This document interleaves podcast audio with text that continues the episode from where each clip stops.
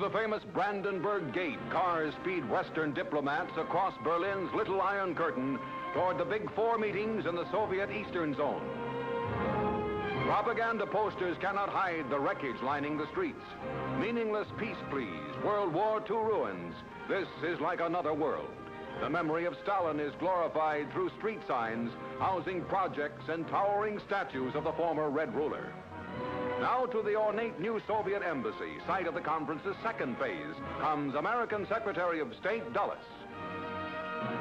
Elite Russian soldiers stand guard outside the meeting room, dominated by a stained glass tower of the Kremlin. Soviet Foreign Minister Molotov, greeting France's Bidault, steers the conference toward a deadlock. Eden's proposals for German reunification, supported by Dulles, are stalled. The hammer and sickle cast a shadow over the Big Four in Berlin.